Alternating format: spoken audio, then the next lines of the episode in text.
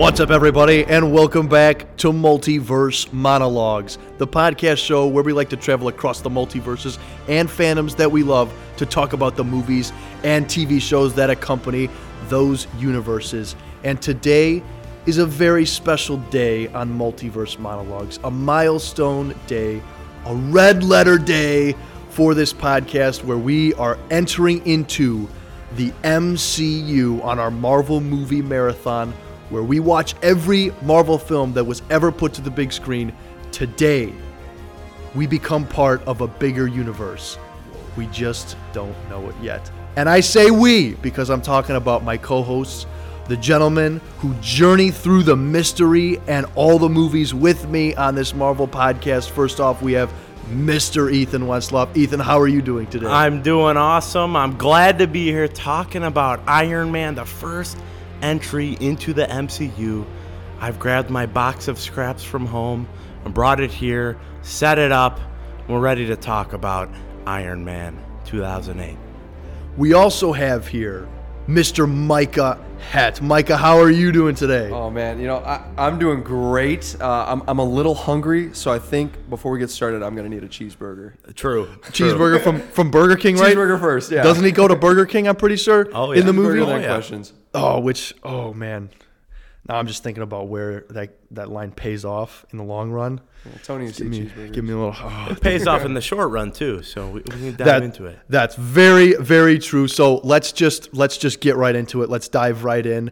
Before we get into it, subscribe to our YouTube channel where awesome videos are uploaded every week, and uh, give us a review on Apple Podcasts and Spotify. It would be greatly appreciated. We are just as we said getting into the MCU for our Marvel movie marathon. So these will be posted every week along with all of the other projects that are released on podcast format. So look forward to more projects down the line. But gentlemen, let's get into it. Let's open our sling rings and head over to the Marvel Cinematic Universe.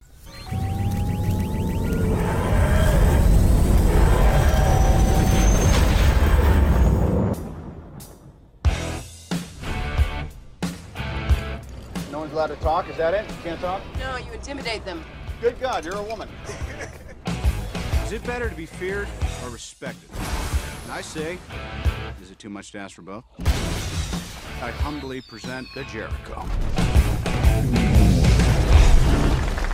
To peace. Tony Stark. Now you work for me.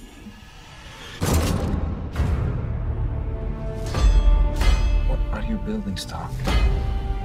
Yes, everybody, Iron Man. This is it. We are here. We are entered into the MCU. It's not the first time we've been to the MCU, but it's the first time we've been to the start. And before we dive into our thoughts, Ethan has a synopsis for us. Yes, Iron Man 2008, the first entry of Marvel Studios into this much bigger universe.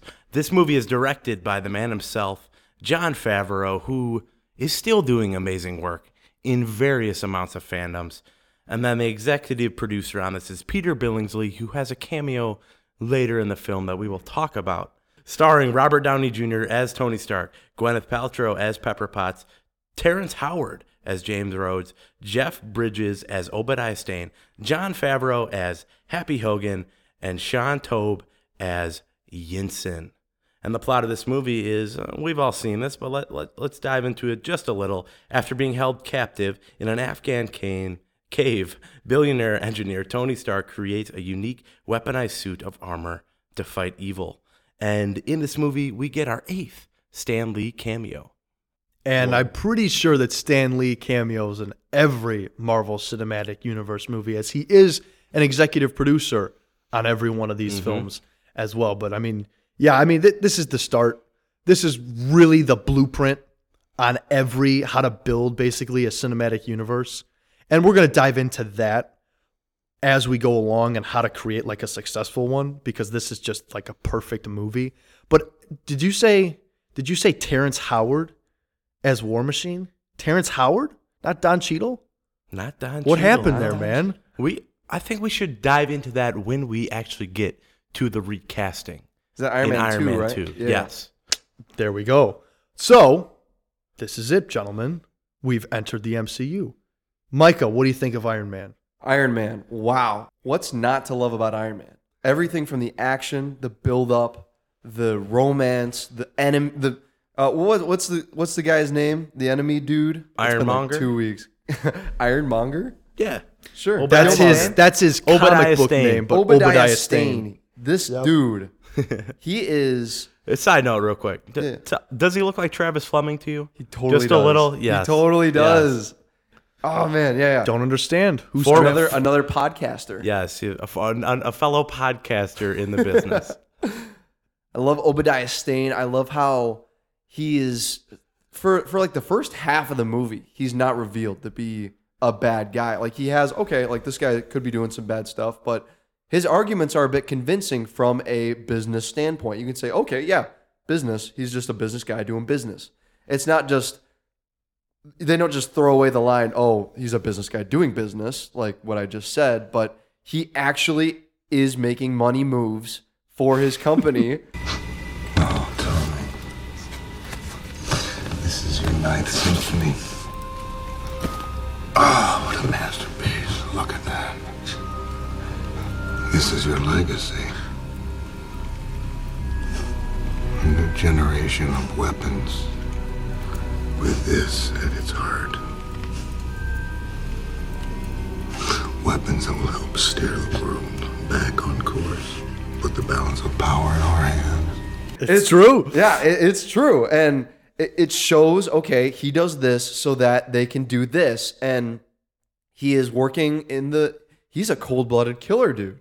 I, I don't. I didn't remember. I didn't know why you guys ranked him so highly in your in your villains list uh, until I watched the movie. I, I I had seen Iron Man before, uh, but this was the first time that I watched it from a, a film aspect. I was just watching it for fun before, and now I'm seeing. Oh, I love the relationship between Pepper Potts and Tony Stark. I love that it's a lot of unspoken stuff that they're like, okay, this is a long time coming. There is this is huge history. Pepper has seen Tony in his highs and lows. She's kind of she's kind of like done with him in some parts, but also really wants him in other in other spots. And he, she doesn't love him for the money and all these different things. And I love to talk about more and uh, what you guys think about Pepper Potts' relationship. Um, I love how there are hints of Tony's past sneaking up on him with his with his how his dad died and uh, or I guess both parents died and uh, I love how he takes this new stance on his company and just doesn't care what the investors think. He's just going all for it and I am Iron Man, you know, and I'm shutting down the weapons division until we do this and just doesn't care about his consultants. He's going all in with his thoughts. He has his own opinions. He's going to do whatever he wants because he is the name of the company and it's just fantastic. I don't think we see an Iron Man like this for a long time. Do you remember the first time you saw this movie? Ooh. Because I mean, for I remember Oh, I it was a long time ago. elementary school, This is man. 2008. I was six. Uh, I probably saw it when it came out around then. Uh, last time I saw it though was sophomore year of high school, maybe. Oh, wow. I wanted to watch through all the movies. I watched through. I got through Iron Man and Hulk, and that was it. And then I stopped. yeah, that sounds about my Real typical quick, real quick rewatch. ending. Yeah. Ethan, do you remember when you first saw this movie? So the first MCU film I saw was Captain America: The First Avenger, and I watched that the night before my grandma took us to see The Avengers in the theaters. So I think it was uh, a couple years after that when I was able to watch Iron Man. So yeah, I, re- I remember it, but like we're I was young enough to where it didn't quite hit the way it could have. But watching it now, I I really appreciate this movie, and I, I love that we're getting to the part of our watch through where we've seen these movies before. Because to me, it's there's always a lot less pressure when I've already seen a movie because then I can just watch it and enjoy it for the things I like and just kind of take it all in. Whereas when we watch things for the first time, I have to watch it with a more uh, critical eye and actually judge if the choices are that they're making work. But no, th- this movie, and not to say that the choices they make in this movie don't work because they do. This movie is just a staple in the MCU. You see why I, why it kicked off this huge universe. And I think that just the the reliance on practical effects and the realism of this movie, I think, mm-hmm. are what really help introduce new people into the superhero world. It was a great way to start, and just the casting. Micah touched on it a bit, but I think the casting in this movie is Stellar. is top tier, and everyone everyone always points to RDJ as Iron Man, and that is awesome casting. But I I do think Gwyneth Paltrow Mm. as Pepper Potts is also some really good casting in here. But yeah, I, I really enjoy all the performances, and I'm, I'm just excited to talk about Iron Man. when I was seven, eight years old, my um, my dad was the biggest Iron Man fan, and this is saying something because my dad doesn't really like movies that come out these days. He's more of an old '80s, you know, Star Wars back in the OG days, Back to the Future, you know, Matrix stuff like that. But he always would watch Iron Man, and that would always be on. And I was like, "Why? Why do you like this movie?" And he's like, it's just cool, man. It's just a cool movie. This mm-hmm. guy builds his own suit and escapes from these terrorists. You know, it's related to the real life world and everything like that. And my dad was invested. Not one moment did he ever care about comic books or extended material or tie in material, anything like that. He was only invested in the story mm. of Iron Man. And that's why I think not that he knowingly like knew that or what it would become, but it was that was the success of this film. And I think that's what Jon Favreau and company were trying to do. They weren't trying to make a movie that tied into everything else. So me, little me sitting there as a kid watching Iron Man like smoke out bad guys in like the mountains in Iran or whatever. Like that was awesome as a kid. But now watching it, yeah, I, I've seen, I watched this movie for my Endgame rewatch, but now especially after that, especially some of the conversations that he has with Pepper, some of the quiet moments in this movie hit a lot harder. And not only is it a great start to a cinematic universe, a cinematic multiverse, it's the blueprint for how to create one because it doesn't tie into anything. It's just a good story from start to finish. And the character arc that he goes on in this movie is literally why we root for him going forward. Mhm. Look at where he starts cocky, jerk, idiot, playboy. And and let's not pretend like he is, you know, fully pure by the end of this movie. He just he has a change in his viewpoint, and you, we get to we'll get to talk about it when we talk about Iron Man two. But He's just cocky about his new viewpoint. Yes, yes, he just changes where he's looking. But there's this key moment in the movie where everything shifts, Mhm. and it's in the caves. Mm-hmm. It's during his escape, and it's when he meets with Yinsen, who is Mm-hmm. one of the coolest characters that we only see once. That on or twice. I yes, yeah. oh man, you're right. Oh, you're totally right, man. I forgot about that. we get a Oh, that small is cameo awesome. in Iron Man three. Yes, I forgot about that. That is epic. But he basically says, "Don't waste your life. Don't waste your life, Stark." hmm And from then on, he goes on to basically be a beast, and he saves the universe from half. Of, he it brings everybody back, man. It that the legacy that this movie leaves on amplifies it. hmm But one of the things that really stood out to me was the use, like you said, of practical effects. Ever since I think maybe Civil War, we've gotten used to a really CGI heavy Mhm. Iron Man. Not that he isn't in this movie, but just the scenes where he suits up, man, are so nice. Like every scene where he's putting on that armor and the music's playing, you never get that, man. it holds up too. It's only in these Iron Man films. Yeah, it does. Well, watching all good. watching all the behind the scenes stuff is so many more shots of the suit are practical than I thought would be.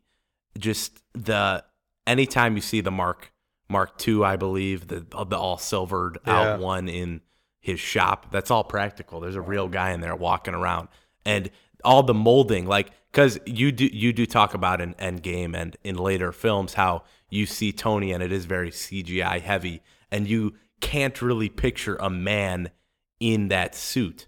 But with uh, with Iron Man, there was so much work put into it behind the scenes to make sure every movement that that suit makes is something that a real person could do in this suit and make sure that a real head could fit in that helmet. And then they actually do utilize that. They had RDJ get full body molded and ma- made sure that all the parts of the suit could fit on him. So I that that's something that I really do love about this movie is the practical effects cuz a lot of times people say, "Oh, you can't notice," but you really can. You could mm-hmm. really can. Yeah, in this movie, you can tell that they took their time with the CGI. It wasn't so. The new movies that are coming out, you hear all these news stories. They're like, "Yeah, Marvel is the worst to work mm-hmm. with, but they pay the most, so that's why we take the jobs." They say the CGI houses. They're like, "Yeah, I just had to redo an entire last act in a week or mm-hmm. something Yeah. insane like that," and it's not fair to them. And I think that Iron Man is an example of what CGI can do if you just spend some time on it. Some love, some care, dedication, really showing the craft. And ah, I just love what they've done with the practical effects too. Was that scene where Pepper is reaching the hand in? How All practical. That's Yeah. practical. Yeah. Insane. They'd never do that. They'd never do that today. Wait, how? So he RDJ is standing up and then there's a fake chest branching off from his uh, shoulder area. What? Yeah, so he That is the most impressive shot Yeah. in this movie. What? That is epic. I never knew that. Holy cow. a lot of this movie is practical. If you're questioning it, if you think that co- probably could have been practical, probably was. Well, because I mean, look at I mean, look at a suit up. Uh, The last time we got a really good Iron Man suit up, the last time it was significant was I think in Infinity War when he puts on the nanotech armor and he goes to fight Cull Obsidian in an Ebony Maw. Mm-hmm. But even in that, it's like it's three seconds spent on him, like, and it's not cool. You know, it's just I- Nanotech, you like it's it? Cool. it. it's, kind of cool, but is it as cool as something like nowhere, this? nowhere near as Right. as cool. They as don't it do the whole slow mo like, and Yeah. then all mechanical suiting up. What- Yeah. When was the one where he had the suitcase? I think the suitcase That's one is my favorite. Iron Man two. Oh my gosh! Iron yes. Man two. When he's in the speedway and he's got like the That one goes so hard. And the one for do you remember the third one? The um, the, the, one fact that we're talking about these is just a tribute to how cool an Iron Man suit up could be. And Yes. this movie has what, like seven? I don't even know. he's got the Mark One got the from Mark One. and then the Mark Two, which is the all silver one, and then the Mark Three, which is his re- the red and gold one, The first red the and hot gold. Mm. rod red one. Yeah, and then I think we see the Mark there's four. Four and Five in Iron Man Two. yeah. and then that's what he goes into Avengers with. Yeah. Because I remember the only reason I remember that is because of the Legos.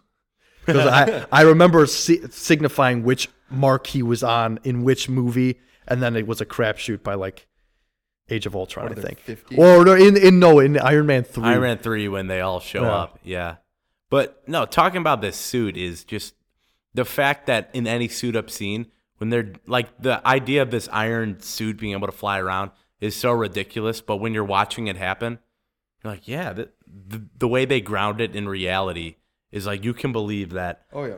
a guy, a billionaire genius, was able to engineer this suit of iron and actually fly in it. And then I love that they take it to the next level too. They make him so they when he first gets the suit, he sh- he shoots off to that one place where they're having that town hostage. The- is the yeah. town. Yeah. The, the terrorists have the town hostage, and they're like kidnapping the women and children and all that sad stuff. And then Iron Man comes in, destroys those terrorists, just completely wrecks them. And uh, Dude, when he when he's sitting there and all the guys are like holding him, Yeah. and his little thing pops up and targets each one of them, and he takes them all out just right there. just like in Mando. Oh my did, gosh. Did Favreau was Favreau directing both uh, that episode of Mando and this? Favreau knows how to make a dar- a, a really cool character. Like yeah. he he really does.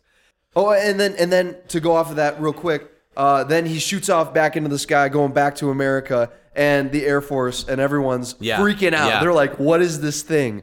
Whiplash 2, re-engage. If you get a clear shot, you take it. Major, we don't even know what we're shooting at. Call off the Raptors. That thing just took out an F-22 inside a legal no-fly zone. Whiplash 2, if you have a clear shot, take it. We have no idea. It shows how just insane the idea of an Iron Man is, and how powerful Tony Stark made this weapon. He made the ultimate weapon on Earth, and it still wasn't done. Like he has 50 more marks to go mm-hmm. until we get to the nanotech in just unbeatable Iron Man suit. I, yeah, I just love the quote at the end of the movie with Ob- Obadiah, and he's like, Trying to rid the world of weapons. You gave it its best one ever. Pepper! And now, I'm gonna kill you with it. because in the in the it's so true. It's so true that he he set out to destroy these weapons, but in in the process, he he ma- he made the most dangerous one. And I want to go back to that one scene you were talking about, Micah. And well, what was the place they were at? Gulmira. Yeah, Gulmira. The, the sound design in that scene, yeah, so good. You get to hear the arc reactor go for the first time, it, I, and the the metal clanking of the suit is it's just so good. And I re- I really just just love all the little detail they put into this. And just if you go on uh, go on Disney Plus, and if you go to the the Iron Man tab, this is the great thing about Disney Plus is they got so many extras on there, and they actually have a little series called I Am Iron Man on there. And there's I don't know, there's six little little 10 minute episodes and I was able to watch all of them in prep for this podcast. And just doing that is so cool just to see Jon Favreau going to work and the effort he put into this and how scared he truly was leading up to the release of Iron Man. And just in the uh, process of making this film Jon Favreau lost 70 pounds just making the film Whoa. just by working on it and he was I- a big guy. he was, yeah, and you see Happy in this film. He's he's pretty slim. So Yeah. yeah, but seeing Jon Favreau put all the work in, and just seeing Kevin Feige excited about the start of this bigger universe because they they all had hopes and dreams of this getting bigger. They did. Kevin Kevin Feige was uh, it was funny in the the one I watched. Jon Favreau was stressing out. He's like, I don't know how good this movie will do. I don't know. And then it cuts to Kevin Feige, and he's so chill. He you could just tell he knows. He knows. He knows this movie's gonna be good.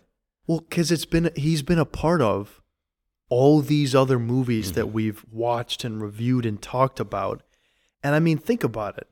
Does this compare to anything else on our watch list? Maybe an argument can be made for Tobey Maguire's Spider-Man. Yeah, I'd the say- care put into Yeah. those films, definitely. But it definitely you can't argue with the fact that it has a different feel than anything else on the list. Mm-hmm.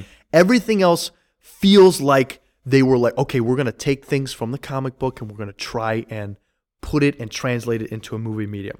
This was just okay. We're gonna create. We're gonna do a story. All right. Yeah, and the the cool thing is when they so this the script was very loose for this movie. They had a loose script and they allowed all the actors to improv on set. And if you watch any behind the scenes stuff, you can see that. And if you watch a movie, you can see just that chemistry is real and it's raw on the screen. But what they did was when they finished the rough draft of this script, they brought in a bunch of actual comic book writers, character or people who actually wrote Iron Man. And I I don't remember all their names, but I know Brian Michael Bendis was a part of it. And they just were able to add more to this movie and add more to the script and give their actual thoughts because uh, it cut to one of them. I, I I can't remember his name, and I'm sorry for that, but he he's a comic book writer, and he was just thinking about how when he would sit down at home and watch previous comic book movies, how he would be so upset, like ah, yeah, if you just made a different choice there, if you just followed what was on the page, it would be so much better. And so the fact that Marvel because this is Marvel Studios, it, it's a separate branch from the comics division, but they're still like working together, and that's the first time this has this has happened in this big universe, and you really do see the success in that, and just the fact that uh, Marvel had to sell away a, a ton of their big name characters, and that they would start this universe on such such a I don't know, it, it's it seems weird to say that he wasn't big back then, but not many people knew who Tony Stark was before this movie came out. That's so funny. It sounds like exactly what they did with Mando. Mm-hmm. they brought all the fans and they're like, "All right, fans, what are we doing?" and uh, Jon Favreau. Fanvero. He's for the fans, man. It's like creatively, Disney was bankrupt with Star Wars. Yeah. Financially, Marvel was bankrupt. Like literally with money, they didn't have stuff. Like if this movie was not a Oh success, yeah, Marvel was bankrupt. They At this sold all their time- stuff off. yeah, it- Marvel had nothing. Like this was, if this movie had not have been a success, we would not be where we are today, Mm, without a doubt. Like the fact that this was this was so much of a gamble, and no one really even knows about that. Except, I mean, if you really dig into it, I mean, there's all that, but like the fact that it's a success is just so cool and such an epic statement. Yeah, and just just to think about how a year after this film comes out, Marvel is purchased by Disney in probably one of the best uh, business deals ever. It was that early on. Yeah, Wow. because Marvel Studios wasn't what. Oh no, I might be wrong on this then, because Marvel Studios was always a thing. No, I don't think so, because Marvel Studios was a thing. uh, By I think Thor: The Dark World. I think that's when it was created, but Marvel as a production house was always a thing. But Marvel Studios, you get that nice crisp intro, and I think it's Thor: The Dark World, if I'm not mistaken. That's the first time that's a a great thing. movie to start on. Uh, ouch. Hey, uh, pretty much every movie after that's a banger. So yeah, yeah. it's just a bad movie to start on. Yeah. In 2009, Disney swooped in and bought uh, Marvel Cinematic Universe for four billion dollars. Wow. Four. So they they went four billion for Marvel and then four billion for Star Wars, and then they bought Fox for I think like fifty five billion. Wow. That was the big one, man. Because then you get X Men. X Men just cost that much because they've been so good. They just got to buy Spider Man now, and I guess the Hulk. So they got to buy all of Sony Interactive Entertainment. Impossible. That's gonna be a big deal. Impossible. Uh, well, one one thing I would do want to say, I want to bounce off your point that you said earlier about uh, no movie has really come close to this. I think that the movie that's come closest to this in a coolness aspect, like a movie that appeals to the audience that just wants to watch a cool action movie where the, the main character is an epic dude, is Blade. I think Okay. Blade did an excellent job, and I, I want to, I really want to say that Iron Man, a lot of those cool parts of it, where he's just being a, a just a unstoppable force, was from Blade.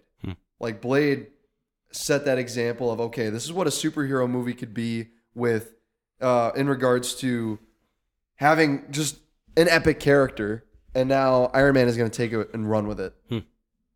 Uh, I I, I Yeah. doubt that No. actually happened, but No, that was the but- only thing before that that that was But Blade was a pioneer it was for the superhero genre, whether it, It sure likes to admit it or not. You Yeah. know, like all the epicness and coolness comes from that. That was the start. yeah. I mean that was the second Marvel movie. Well, I mean everything comes from Howard the Duck. So That's true. We That's can't true. have nothing without Howard the Duck. You know sure. who I forgot was in this movie? who? Guess. Uh, Phil Coulson. Yes. I literally, because he was the coolest guy back in the day. I remember loving Phil Coulson.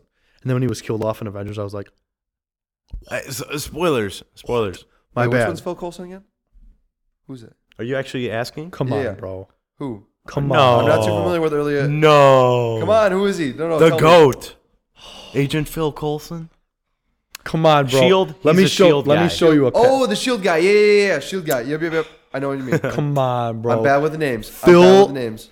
Phil is He's such the a beast. connective tissue of Phase One. Like legit though. He Like- Not Sam Jackson. he was in. Oh, he wasn't in Incredible Hulk, but I'm pretty sure he's in every other MCU movie. Might not be Cap though at the end. but- Sam Jackson is for sure connective tissue, Micah, but Phil Coulson has. I has, really like that joke that they kept saying Shield and like breaking down Yes, the entire yes. acronym. So that- That's a which, terrible which name. in hindsight kind of doesn't work because if you go Marvel. to Captain Marvel, yeah, they. I was thinking that while it was playing, up. and I was like, ooh.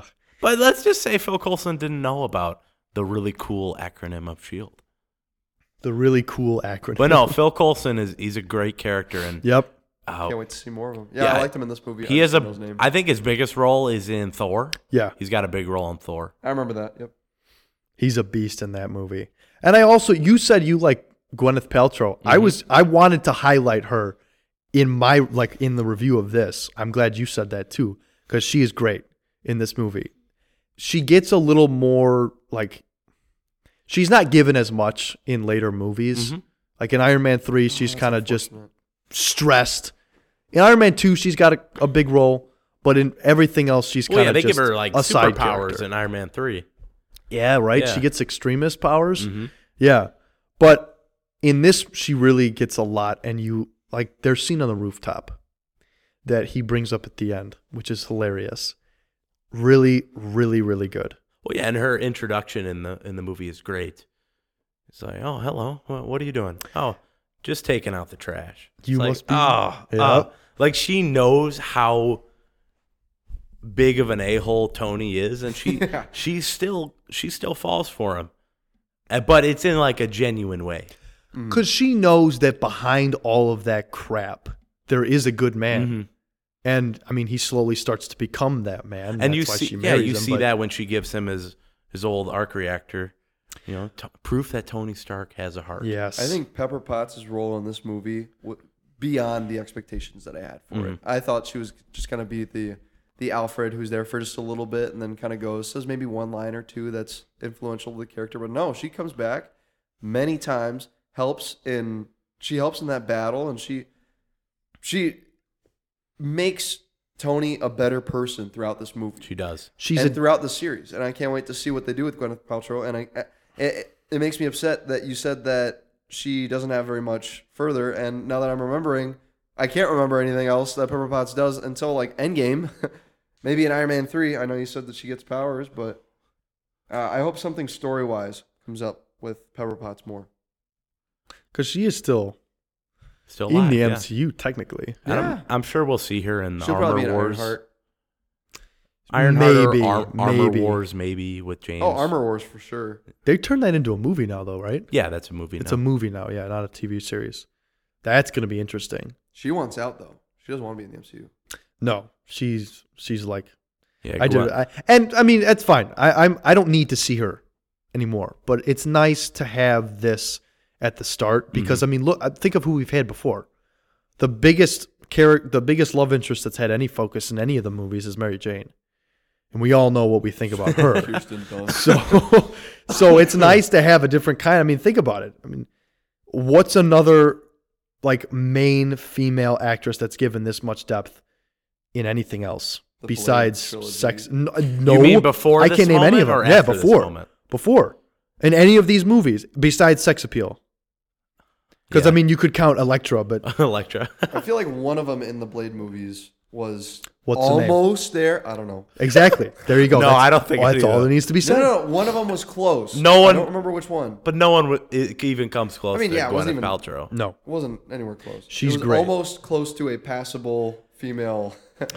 And some we we kind of hinted on the the Burger King earlier in the podcast, but I really do love that scene when he uh, comes out and Obadiah is like, "Oh, you you got another one for me?" So I know I only got two, and then he finishes the one, and then he's in the uh, he pulls out another one in his pocket. And He just straight up lies to Obadiah. It's just such a subtle thing, and it's so cool. And the He- real life reason to why it's Burger King, I don't know if you guys knew this, but RDJ went. Uh, he had just bought a bunch of drugs. It was still when he was deep in his addiction, and he went to Burger King. He got a burger, and he ate the burger, and he said it was the worst burger he's ever had in his life. It was so bad that it made him look at all the drugs, reconsider his life, and throw out all the drugs. no way. Yeah, so Burger King, in a way, Wow. literally changed his life. Burger King is to RDJ. Oh no, as, is to wait, wait. As Iron Man is to the MCU. I don't know. Wow. Holy cow. the correction stone. Holy catfish, man. He has a lot of those snarky quotes. Like when he's going through that whole uh, He was the gala. so well in this Dude, movie. the when the lady's like, "Hey Tony, remember me?" He's like, "Sure don't," and he walks just right past her. I'm like, "Whoa, holy cow!" And I love how they balance it too. So he does those snarky comments as well as in the next line he's saying something really deep about the Stark Industries. Like at the party scene, he's going with with uh, Pepper, and then he turns around and there's the reporter there, and he's he's talking like, "I did not know this was going on. I need to address this right now." Like he has his business side, and we get to see that in this movie, and I hope we get to see more of that too Hmm. in the future Iron Mans. if we're dealing under the table, are we? When he's talking to Obadiah, and he's like, "Let's take a picture, man. Let- Let's take a picture." Obadiah is great in this movie too.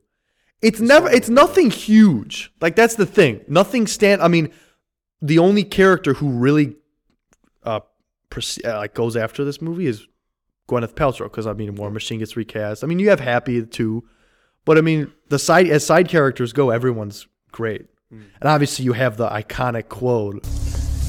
William, here is the technology. I've asked you to simply make it smaller. Okay, sir, that's what we're trying to do, but honestly, it's impossible. Tony Stark was able to build this in a cave with a box of scraps. Well, I'm sorry. I'm not Tony Stark. He's yelling at uh, a Peter Binging, uh, Billingsley's character who Ralphie. re- yeah, Ralphie in a Christmas story, and then he reappears in uh, Far From Home. Yes. That was him.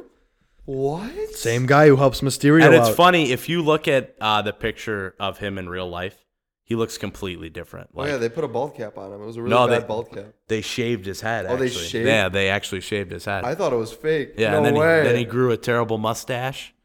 I just watched the the new A Christmas Story Christmas on HBO Max. What did you think of that movie? Because I thought it was really good. I actually Did saw you it really like it? I saw it twice because my aunt wanted to watch it, and then my uncle was like, "Hey, I wanted to watch that," but it was after, so we watched it in the living room again too. So we've been considering watching it, but Good. we have no like if you love the original, then you'll love this one. really because Yeah. I love the original. That's why I don't want to watch the new one because I feel like it's gonna be it's gonna tarnish the legacy of it. You No, know? no, it's good. Really? Yeah. We're gonna have to watch it. I want I want to see it now. A lot of people were like, "Dude, I cried. It was so good." It was really good. Wow. So you heard a lot of people saying it was good, but at the same time you didn't watch it. No, because I assumed it would be another like nostalgic cash grab. Mm-hmm. You know? Kind of like this movie. And when it came out, people didn't want to watch it because all the Marvel movies that came out before it were like, "Oh man, it's just gonna be another comic book movie." But it wasn't that, man. It wasn't. It was so good. Since we're on the topic of Christmas movies, we have to point out that one of the the only other major films Jon Favreau did before this was Elf. Yeah. we were going through his movies and we were talking about like, dang, we were realizing that Jon Favreau only makes good films. You know, Iron Man. Chef. Oh, love Chef. There you go. I've never seen it, but I've heard it's great. He not only did he kickstart Iron Man, he kickstarted. You re-kickstarted, I guess, Star Wars. You mm-hmm. know, he brought it back from the sequel crap and gave us, in my opinion, the best thing that Disney has done. I'm not counting the Clone Wars season seven because mm-hmm. that's just stuff from old. The recycled, yeah. Mando is truly great. And that was him, man. It's because he has a great love of what he's doing and he puts care into his product. It's the greatest thing in the world. Yeah, and th- I've mentioned it before, but if you guys got time, go on those extras on Disney Plus, and that's a cool thing about everything coming up now. We'll be able to go on the Disney Plus and watch all the extras for it, and just the care that Jon Favreau put into this, and the stress he felt, and uh, there's a, a little meeting of them just talking about the VFX and how this has to get done and this has to get done, and just how they really stressed about Iron Man's voice they were real careful on crafting it and making sure that they got the, the voice right because they were like, oh, if, if we do it wrong, it's going to be terrible. Did they talk about the stuff in Gulmira? Because for that scene, his voice is weird. Just for oh, that one scene. He's all yours. Like it doesn't sound like Tony, but in everything else it does. So what what's the deal there, you know? I, I know nothing. Because you know you know what I'm saying though, right? Yeah, yeah. It's like it sounds weird. And it's the only line he says in that whole sequence. It's all yours. Right. Mhm. But it, and it sounds like maybe he was using Batman's voice modulator from Batman v Superman, but it sounds really weird. Another thing I'd like to recommend listening to is uh, Phase Zero did an interview with the props guy. Remember that? Yes, Remember that was a awesome. good interview. I That like was that great. one. So he's been on since Iron Man, or even before that. I think even I think he did a couple X Men movies before, and uh, he's been on all the way up until now. I think he's still in the game, and he talks about his uh, experience building all these props, all the arc reactors, and uh, the process of building these things, and Uh, he talks about Mjolnir and it's super great interview. Definitely recommend that one. Okay. I forgot his name, but Micah, if you had to pick a favorite scene in Iron Man, what would it be? there are many parts of this movie where, just like in Blade, it made me go, "Whoa, dude!" Many times, many times. I mean, the last second of the movie when it goes, Truth is,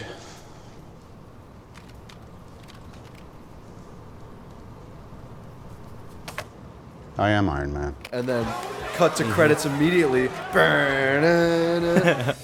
Epic. That made me. Yeah. That made me audibly yell. completely reshaping just the style of the MCU and how secret identities wouldn't really be a thing. Which is I think a great move because the thing with secret identities is they're really cool and I love watching the struggle between superhero and self. But I do think in a cinematic universe, it it could get very old if every single character has a secret identity. So that I, I think it's really cool that they just right out the jump just Yep, I'm Iron Man. Deal with it. And it works because it's never been done before. Mhm. I mean, Batman came out three years ago. This is what R- Dark Knight came out this year. Big secret identity, you know? The other movies have had this, you know? But at the end, I am Iron Man. That's a great scene, man. There's a few that are better in this movie, and like that's the one it's known for, for sure. Yeah. Ethan, if you had to pick your favorite scene in this movie, what would it be? Oh, it's it's the scene in his lab when he's first trying to figure out how to fly. To me, that scene is just so good when you see him, you know, strapping on the legs for the first time and strapping on uh, the arms for the first time, and it all looks so real. You're like, yeah, this this looks so real. And then he's just like, all right, one percent power, and he's just flying. He's just flying around the lab, and he lands. So yeah, I can fly. Uh, to me, that scene and just knowing the behind the scenes stuff and how that that's all all practical. The only thing they really add are the uh, repulsor power and they take out the little green wires supporting him.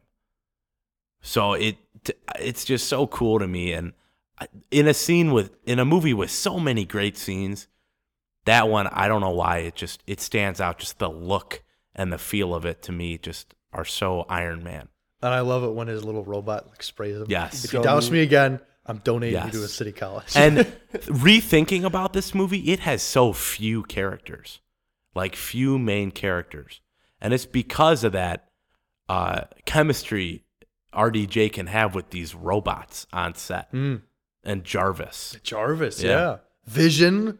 Holy cow. It, isn't that weird to think Oh. about? Like, that's Vision. I love that. But he's. Tony's AI. I loved that interview with with that guy. He said, "I never thought that I would be playing Vision in ten years." Is- that's crazy to think about, though. Because he was a nobody. Right? He had no. He was just some poor actor from L.A. or Yeah, Paul Europe or- Bettany. Yeah, Paul He Bettany. recorded all his lines for Iron Man 1 in two hours. And then now he is this massive He superhero character. has his own show. yeah, yeah. that's crazy. So, Yeah, real quick. I love the humble moments in this movie. Mhm. The the building of this character. It takes its time building. I mean, we have two build up scenes of this character. Yeah. and then he goes back to the drawing board again for Mark Three. Yes. And you pointed out how, you know, the action sequences are, are awesome like Blade. But this movie is so so much better in Blade in so many different ways. Just the character work they do with Tony and the realism of it and just Oh yeah, the character work is yeah, the character work in Blade. Blade, is, is not good. So I just wanted to make that that clarification and Just the coolness of Blade, I think, is what Iron Man is matching here. yeah. yes. You said small moments. Yeah. And I would have to go with that for my favorite scene. If you would have asked me four or five years ago what my favorite scene was, it would have been him going into Gulmira, tearing up those terrorists, shooting the little missile right into the tank, and it blows up as he walks away. How cool is that? But in retrospect, this scene is my favorite. I'm gonna play it right now. Listen, listen to his words. Listen to what he says. Tony, you know that I would help you with anything. but I cannot help you if you're going to start all of this again. There is nothing except this. There's no art opening. There is no benefit. There is nothing to sign. There is the next mission and nothing else. Is that so? Well, then I quit. You stood by my side all these years while I reaped the benefits of destruction. And now that I'm trying to protect the people that I put in harm's way, you're going to walk out? You're going to kill yourself, Tony. I'm not going to be a part of it. I shouldn't be alive. Unless it was for a reason. I'm not crazy, Pepper. I just finally know what I have to do. I know in my heart that it's right. It doesn't get better than that right there when you really think about it. I just finally know what I have to do. And I know in my heart that it's right. And taking the story into perspective, Mhm. taking his life into perspective, that scene hits like a truck. Yes. It's so it's so good, man. Uh, yeah, over the Thanksgiving Day weekend, my cousin was over and he asked me, "So you're a big MCU guy. Whose story do you like better? Do you like uh, Steve Rogers or Tony Stark's?" And I, I just had to dive into all the nitty gritty. To me, Steve is noble from the start, and he just continues to be noble, and he learns more skills, and he betters his craft in just being a superhero. But to me, the arc of Tony, it doesn't even come close. Just the man that you see in Iron Man 1 and then the man that you see in Endgame. You know, that that's an arc. And to me the the changing of his character and just becoming the man that you know, a true hero is. He'll lay his life down for others and we'll get to talk about this more as the MCU goes and as uh cuz the, the lowest lows of this movie you know, he, he gets he gets a little lower in Iron Man 2. So his arc is nowhere near over. Mm-hmm. And even by the time we get to the Avengers, the relationship that him and Steve establish in that film and where that goes and what they do with that, it's great. And It's so good. I'm already just watching this. I'm so excited for the Avengers and just the future of this watch through. We're almost there, man. We're in 2008. It's I can't wait. So, Micah, if you actually, you know what? I'll shoot this to Ethan first. If you had to pick a character that's not Tony Stark, Mhm. who would you pick? Who who what what performance stood out to you the most? Yeah, it was Gwyneth Paltrow. I mean, we we talked about it a ton, and just the even that scene you just played, the emotions and the weight that she's able to display. She's like, "I quit."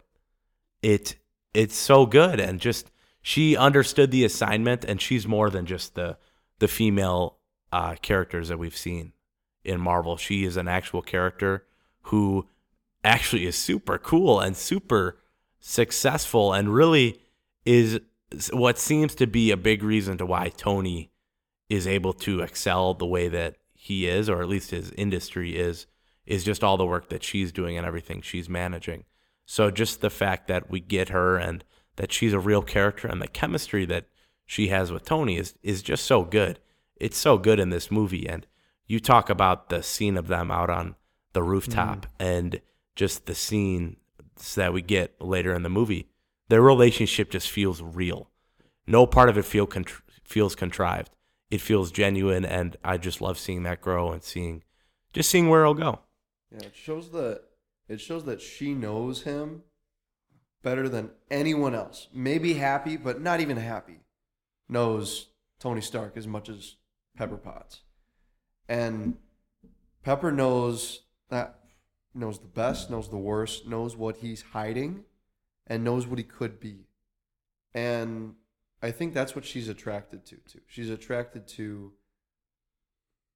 the good that's inside Tony Stark, the the heart that he has, and we see that in this movie. We see that he is sure he's that playboy philanthropist, billionaire, whatever, does whatever he wants, no questions asked. But he also has that other side of him where he cares about what the planet is, you know, it cares about where his weapons are going. He doesn't want people to be hurt from the wrong side, right?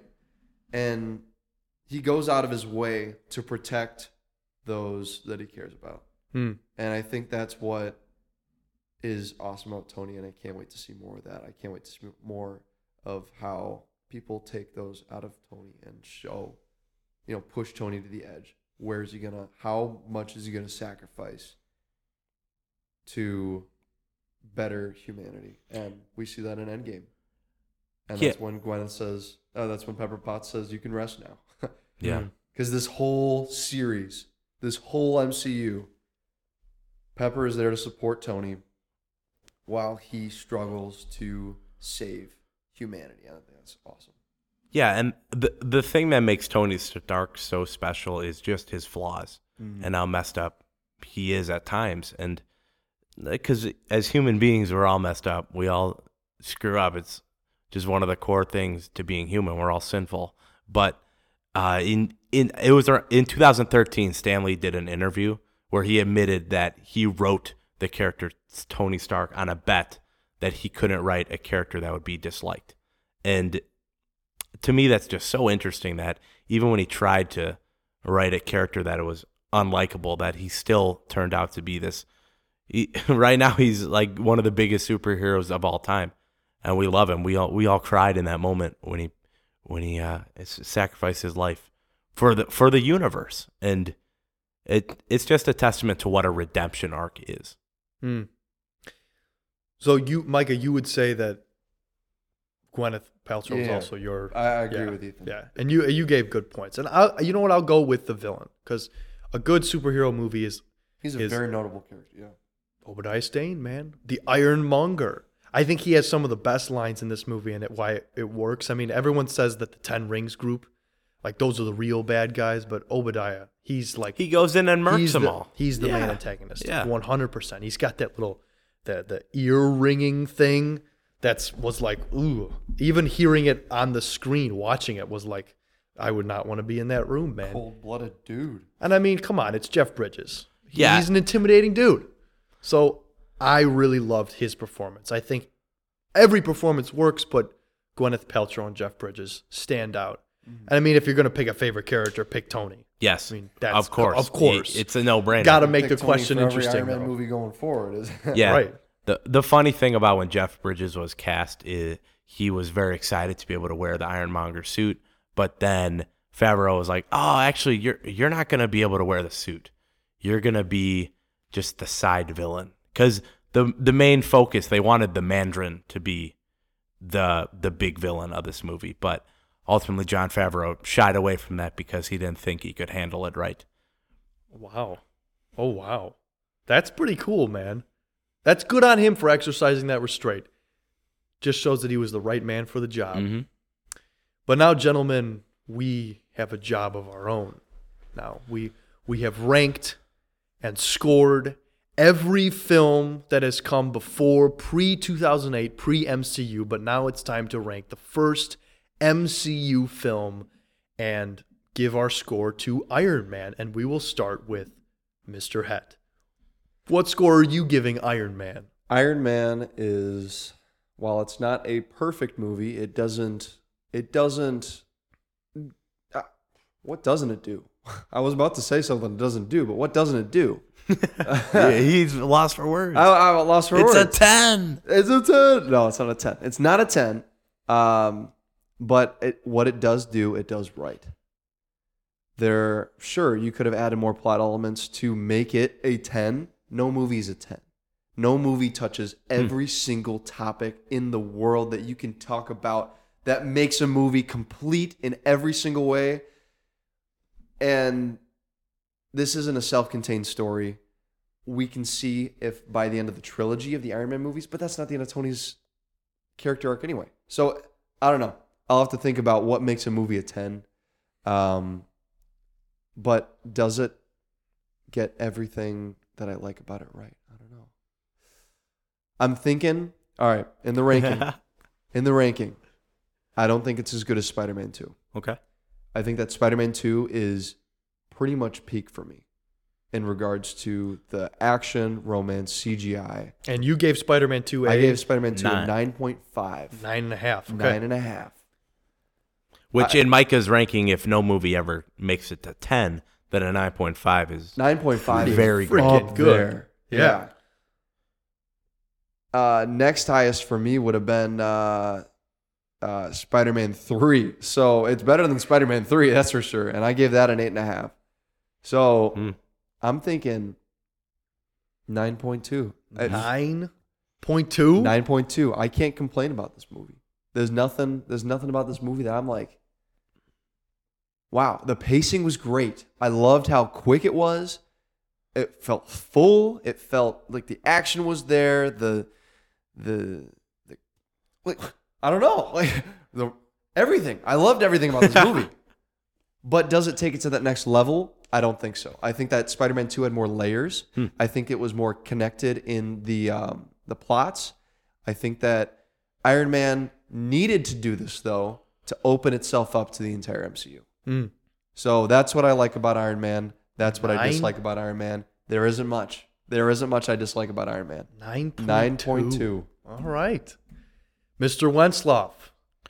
Yeah, so I am in a a similar camp with Micah where I also like Spider-Man 2 is also my top top rating right now and for me it's at an 8.7.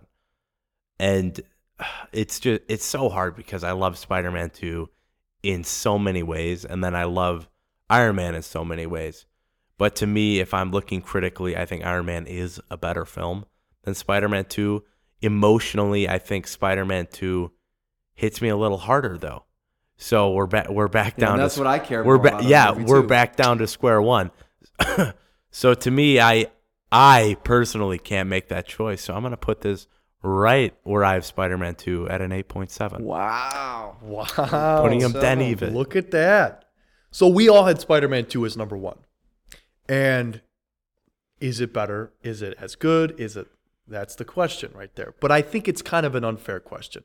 Spider Man 2 is a sequel. Spider Man 2 is 2004. This is 2008. It exists for a completely different purpose than this one. Yep. This is launches its own. I think they're very different movies. Very different. So to compare them might be a disservice. Well, I also maybe? think that Spider-Man 2 stands alone as a as a movie. no, too. it, and it absolutely can. you but can it's- watch Spider-Man 2 by itself and it catches you up in the intro. It it does everything that it needs to do to make it a standalone film. but it is built upon by another film. It is. So there's that added bonus to it. Not that it gets any more props from that, but I think it's a little unfair to compare the two almost, in my opinion. Mm. But Yeah, how dare we compare the movies on this list that we're ranking in Right. order? I How, know how exactly. dare? At the end of the day, you do have to though. And for me, I like this movie just as much as I like Spider-Man 2. It's not a 9 Mhm. because I, I agree there are there are I think about three movies that in my personal life experience I would give a 10 out of 10 and this is not one of them. I wouldn't give this a 9.5 I wouldn't give it a 9 I'm giving it an 8.5 Hmm. Iron Man gets an 8.5 so 8.5 8.7 9.2 gives us an average of my guess is an 8.8 Uh, ooh, uh I, I clicked on the wrong thing. 8.8. There it Exactly is. 8.8, which puts it is it 0.1 lower than Spider-Man 2. Oh it's not number 1 Not quite. And then Oh. Spider-Man is our next highest at a 7.9. So we've got quite a gap up at the top there. Yeah. so Spider-Man 2's at Spider-Man 2 is at an 8.9 8.9 and and then This is at Iron Man is 8.8. at 8.8. I like I like that Yep. point edge Yep. on it. I like that. I I, think I would agree. honestly it is very, very close. yes Very close. Look but at Spider-Man man. 2 is, is a better movie. I, I don't think I could have uh, handpicked that that better.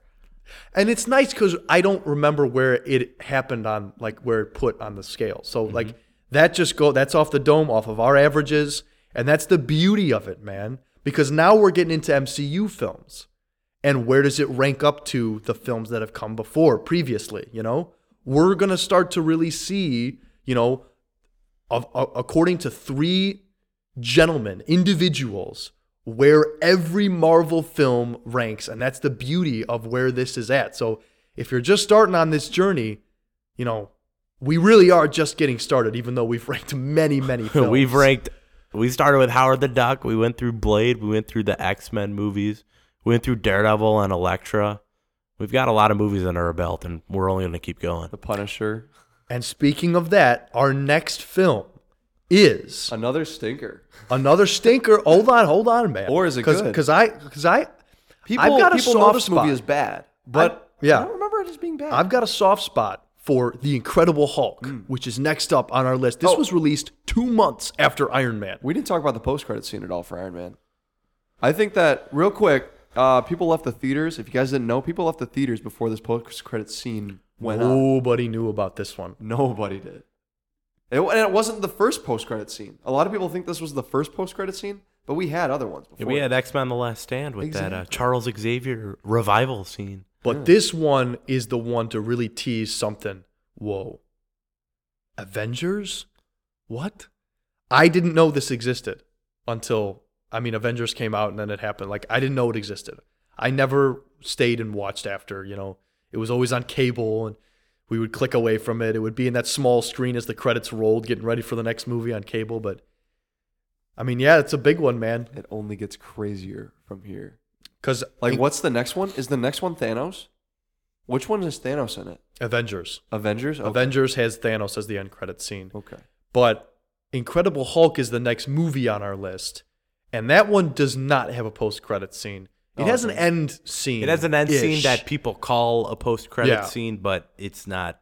Mm. We'll we'll get to No. talk about it Yeah, we'll next talk week. about it next time. Exactly. So yeah, next week the Incredible Hulk, and if you don't know it, it is technically a requel, as they call it, to Ang Lee's Hulk, but you don't need to see that to understand it. And this movie is considered the black sheep of the MCU, where we we have had what if episodes go back to it, and She Hulk just aired, and they draw heavily from this, and we do have Captain America: New World Order, which will introduce the leader from this movie. But yeah, the the recasting of Edward Norton, and we'll dive all into that next week. But a, a brief synopsis of this is Bruce Banner, a scientist on the run from the U.S. government, must find a cure for the monster he turns into whenever he loses his temper. And this, unfortunately, is not on Disney Plus. But if you do have HBO Max, you can watch it there. Yikes. Bad time Or to the, get rid of uh, that the 4K subscription.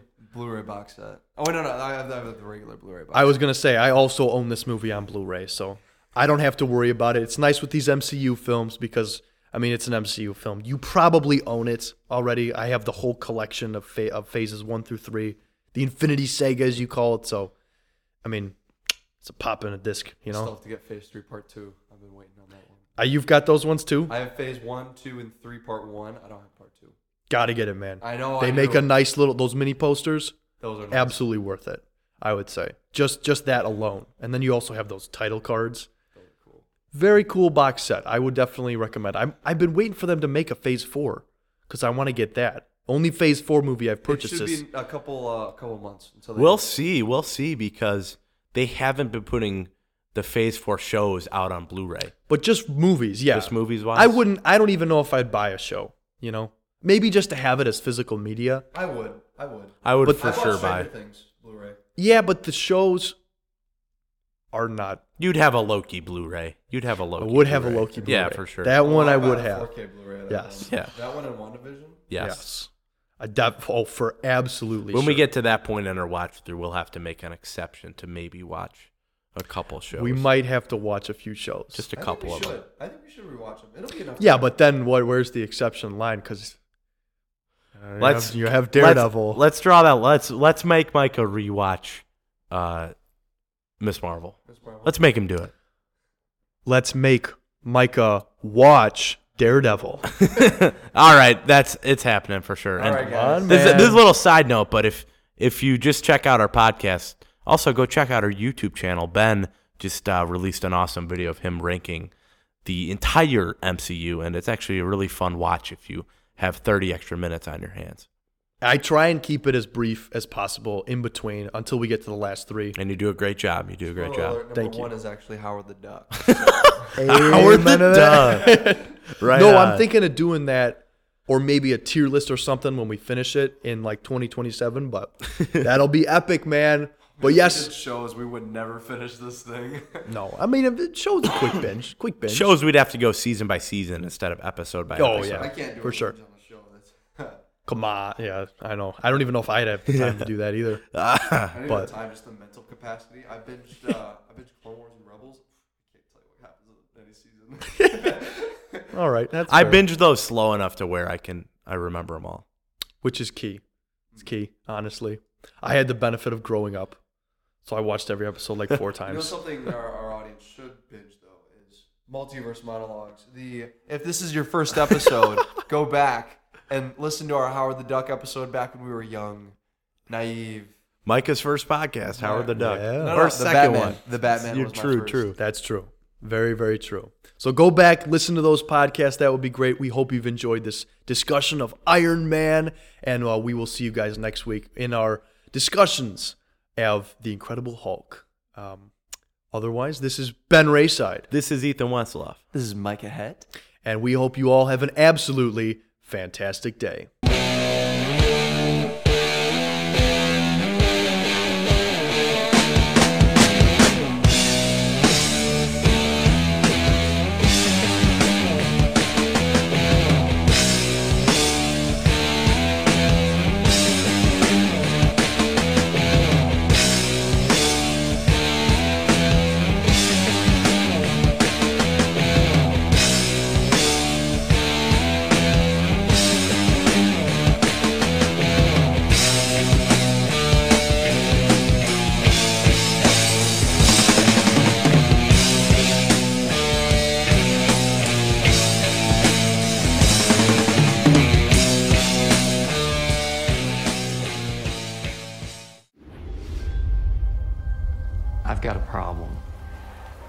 There are aspects of my personality that I can't control. See a shrink. It's a little bit more complicated than that. Bruce, trust me when I tell you I've heard them all. Not this one.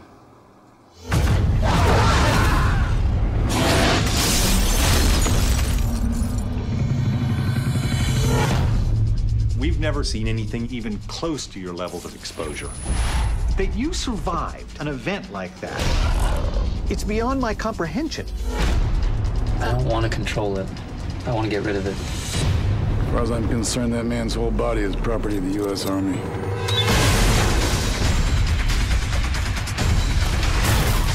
They want it as a weapon. If we let it go, we will never get it back.